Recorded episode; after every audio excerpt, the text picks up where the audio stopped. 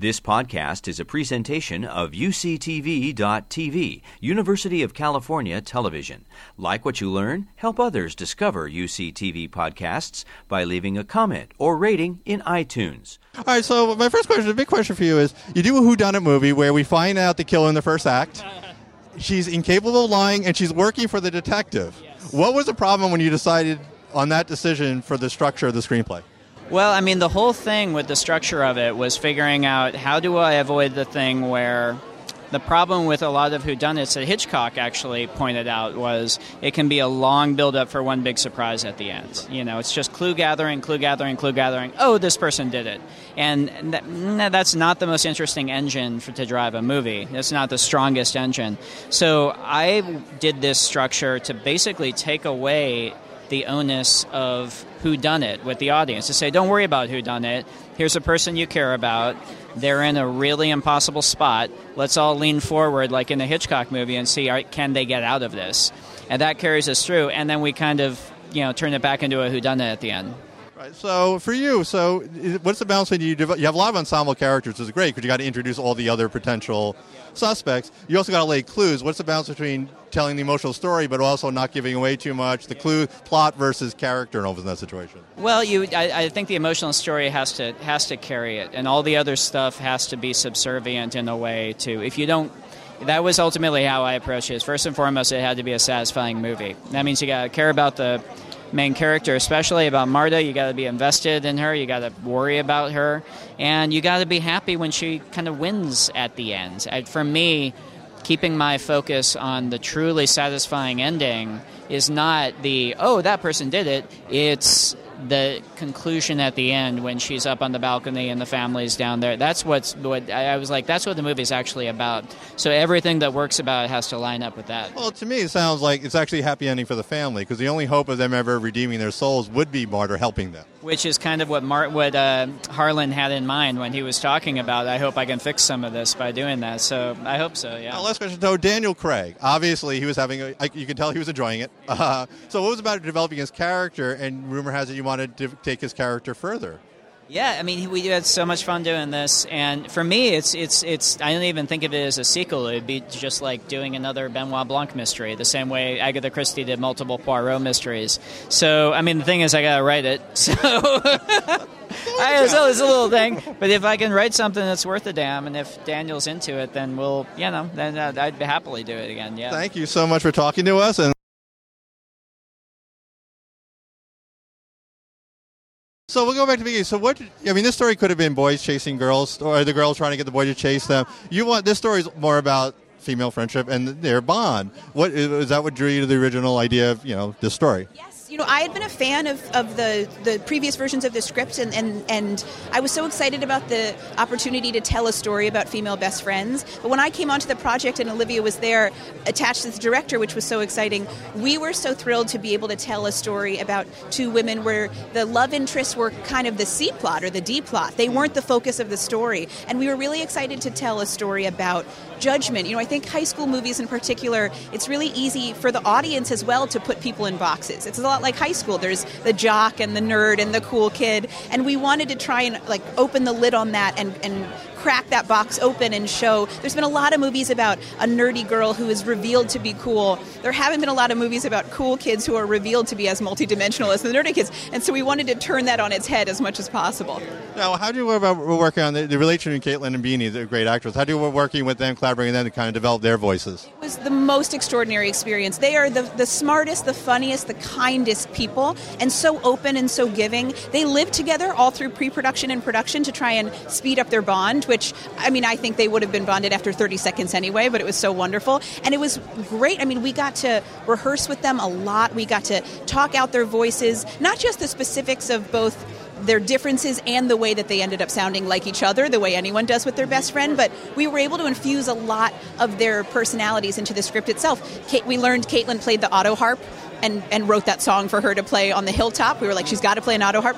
Beanie's an enormous Harry Potter fan, which led to kind of a, a little Harry Potter subplot we wanted to add in with Nick. So it was really fun as we got to know them better to keep infusing Molly and Amy with the aspects of their personalities that delighted us the most. Now, as a writer, what does a stop an- a motion animation sequence do for you as a writer, freeing you up? It was so much fun. That was Olivia's idea. It was one of the first things she said to me when I came on. It was such a dream to get to figure out how to best do it in the movie, especially because we realized, you know, for these brilliant young ardent feminists, the true nightmare is not just to be stuck in the body of a 50s Barbie, but to, then to kind of like it, to, to not to not be as ardent about it as when you're in it as you were before. So the process was extraordinary too. I'd never worked in stop motion animation before. We worked with this amazing company called Shadow Machine in Portland, and it was a six month process from you know I wrote a, a, scene, and then we brought it up there, and we realized the technical difficulties of certain elements of it. We were rewriting to the space that we had and the dolls that we had, and then continuing to rewrite uh, the vocal records as well with Beanie and Kaitlyn as we were trying out new things. Occasionally, it was Olivia and my voices in there because we couldn't get them in in time, but it was to keep letting it evolve and then see the finished product was such a dream come true. Yeah, I mean, so it must have been a joy just being able to be subversive in this movie. It flip every audience expectation for this type of movie. And as Olivia said, leave it all out on the field. She was like, all our best idea, like so many high school movies, in general, comedies, I feel like can feel like they're stuck in that genre. And she, her head just exploded with all the dance fantasy, the pool sequence. It was so fun to have that creative freedom and that creative, I think, courage to try things that in this genre wouldn't usually be considered for the norm.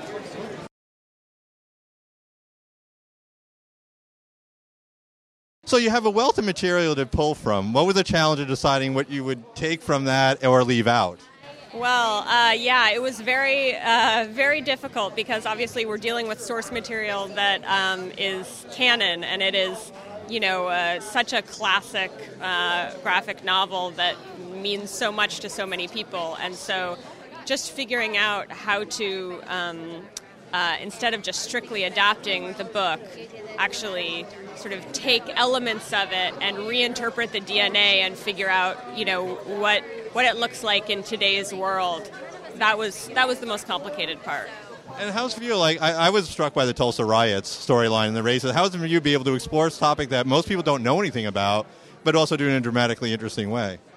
Yeah, I mean, I think it really just is all about character. You know, how, how does this how does this event um, sort of filter through the lives of the characters that we care about? Um, so rather than just sort of depicting it as a moment in history, it's really about you know uh, what is the generational legacy of this event.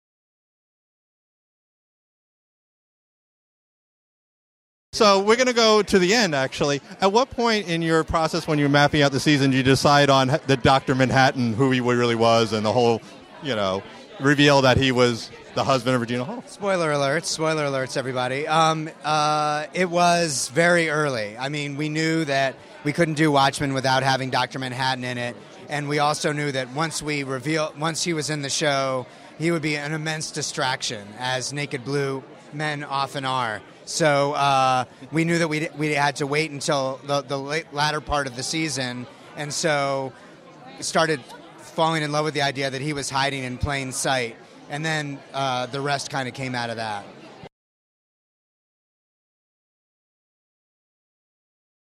Um, so when you're writing, do you approach your animal characters differently than your human characters, or do you kind of take them approach the exact same way for both? Uh, we usually write the script. If there's any characters we don't already know are animals, we write them not really knowing whether we're going to draw them as animals or people. If they are very sexy, we tend to make them animals.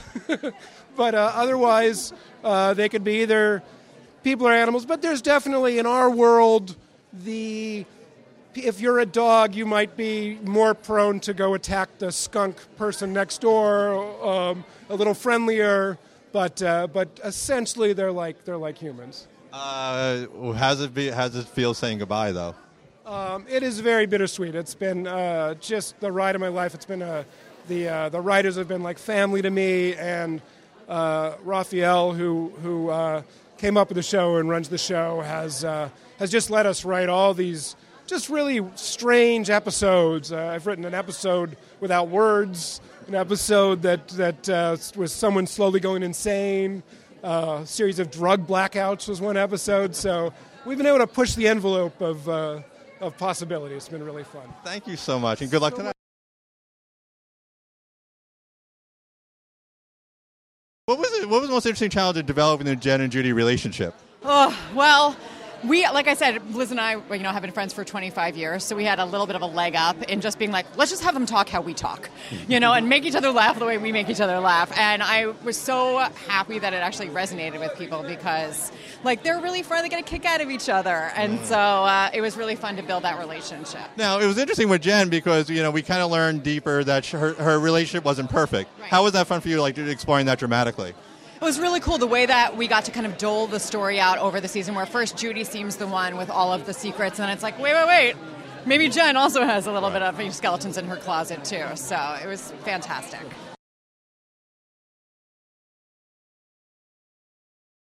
So, a question: Now that we've gone to a couple of seasons, do you feel now uh, for the writing that you know the cast so well, you can kind of now push it a little further the writing, or kind of explore things so you know you can trust your cast and yeah, the relationship. Well, the great thing that happens after you've been with a cast long enough is that when you're writing it, the cast you and you start thinking about who's going to be saying the things, that it actually brings a whole new life to it, and you can kind of take it from a totally different angle, which is great. Uh, without giving away anything for uh, next season, uh, what's the biggest challenge going into a new season?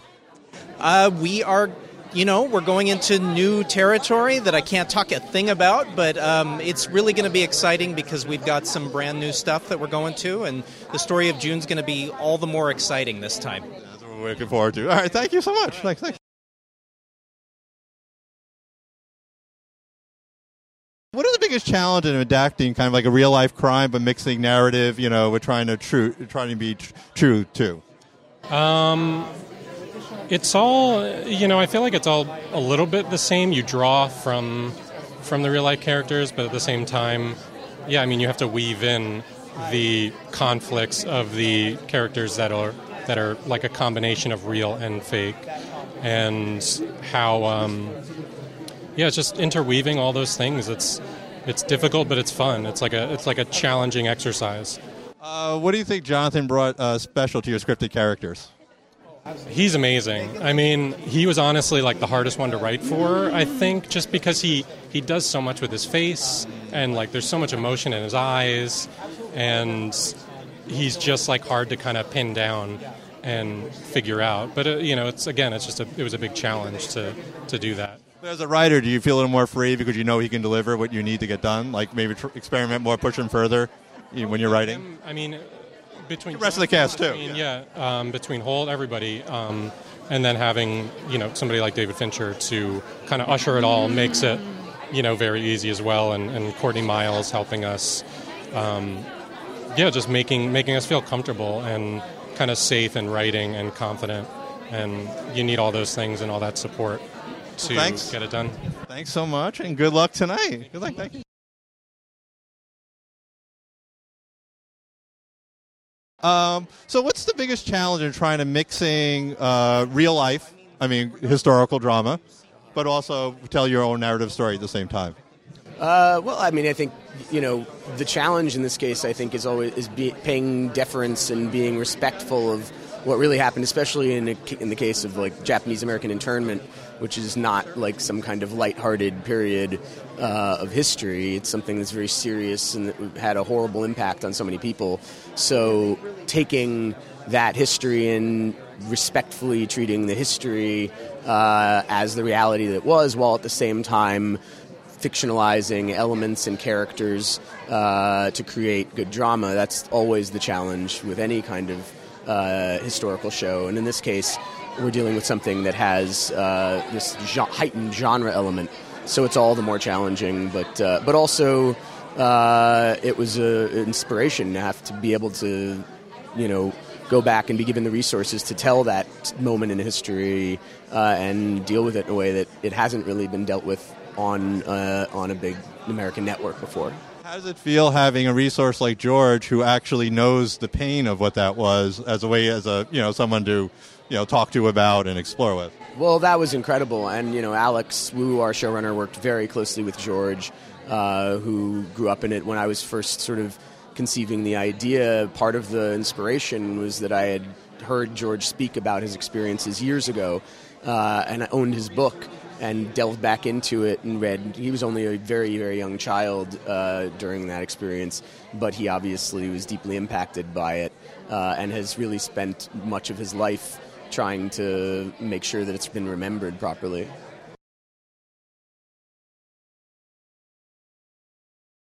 How was it you for the process when you first came on board collaborating with the writers room and Dan Fogelman? Um, it was great. I mean, everybody that I work with are just such talented, gracious writers who took me under their wing. And so it was just all about me coming into the fold and learning how they do things and learning how, you know, the process of how they work. And that was it. Um, but yeah, it was such, such a great process because we have such great leadership. So. Now that you're going to season five, you know the cast well, you work with them. How is it now writing for them now that you're more familiar with the cast and what they can do for you? Yeah, I mean, it's you know, it's a lot more fun feeling a bit more confident in yourself and, and your abilities. Um, but yeah, it's just exciting to think of more stories and more ways in which we'll see that you know their their journey go. So I'm I'm excited to see it, just like other people are excited to see it.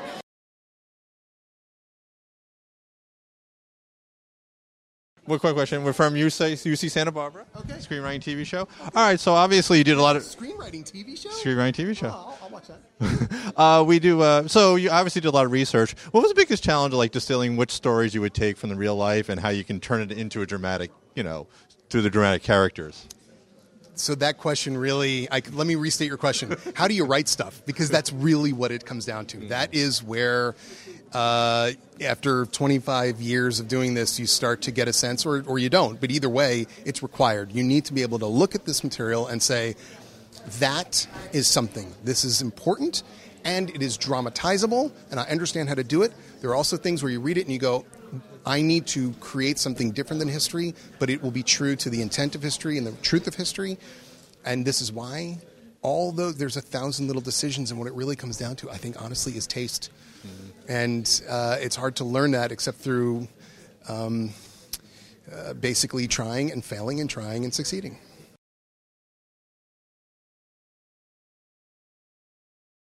You know, obviously Henry Winkler, Bill Hill, Hader's world kind of collapses in the second season, confronts with Henry Winkler. When did you decide like you were going to arc the season that way? Um, we sort of go back and forth from you sort of zoom out and you look at big picture, beginning to end. We kind of write all eight episodes as one big episode. Um, so you look at the whole thing and you kind of put a bunch of things in, you know, what we call buckets where there's okay, this is an episode one bucket, two, three, four, five, six, seven, eight. We do eight each season, um, and then you go back to the beginning and you start writing kind of scene by scene, and then. I mean, it, the way I sort of think of it is like you put a bunch of landmarks out, and then you can kind of see them, and you try and go from this thing to that thing, and at a certain point, you get to something, and you realize, oh, there's a canyon here, and we can't get from this to that, so we're going to have to go this way now you know, and eventually, hopefully, you can get back to some of it. So I assume your experience as an assassin has helped you serve you well as writing for the show about assassin. Not not as well as you would think, because my assassin business, now that I'm cam- on camera, is not. yeah, it's a ruin. Thanks so much. Yeah, of course. Thank you. Yeah, thank course. you.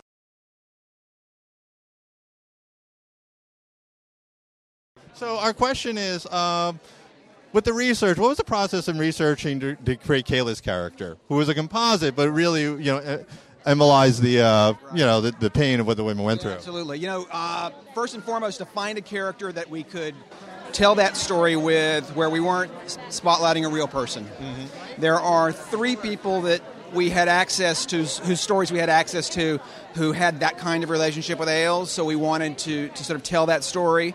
Um, and you know, it was about then once we sort of figured out the, the the sexual component, you know, giving her background and, and color that's more from my life. I come from an evangelical family. We had the Fox logo burned into our screen and all that stuff. So, so she's a composite of sort of you know people I've known over the years from my world, as well as these three women at Fox who had that experience with Roger Ailes. Is there a different approach writing, creating a character, making Kelly? Because you got to create a persona, but you also want to create your own dramatic character too. Yeah, it's so much harder. It is when they're real. It's really tough. It's just so tough with real people. It's you want them to be authentic. You want them to be interesting, but you know, good characters are driven by internal emotional conflicts, and that means you are putting a real person in a situation where they have some kind of emotional problem and they may not like it. You know, I think Megyn was not 100% happy with, with what I did with her, But I think in the end, she's acknowledged that yeah, it was the right emotional conflict. You know. Uh, just our last question for screenwriting students. Uh, you had a uh, we had the scene with Kayla and Kate McKinnon on the phone. Screenwriting rules never talk on the phone, but it was one of the most dramatic, moving scenes. What were the challenges of writing that scene? Oh wow, it's so interesting. You know that scene um, was was was was all Kayla. Like you know, wrote Kayla first and got that emotional dynamic down first, and then because the because the the the Kate character, Kate McKinnon's character, is responding in so many ways, it's a lot easier. So it's not really a violation of that rule, simply because it's really the it's really the one character's scene, and the other character is, sort of functioning as a Greek chorus. It's you're absolutely right though. It's very hard to do when both characters have strong emotional beats. It doesn't work. But when one of them is sort of driving the emotional action and driving our emotional response to the scene, and the other is voicing what we're feeling, it can work. As a writer, your trick is cast Margot Robbie. Cast somebody so great who can pull off that stuff. Oh my, she's unbelievable. That's two takes. That is two takes. That entire sequence. And by the way, it could have been one take. The second take, I don't think we really used anything from. So it's you know, she doesn't miss. Woman does not miss. I'm down to do whatever Margot Robbie wants to do in life.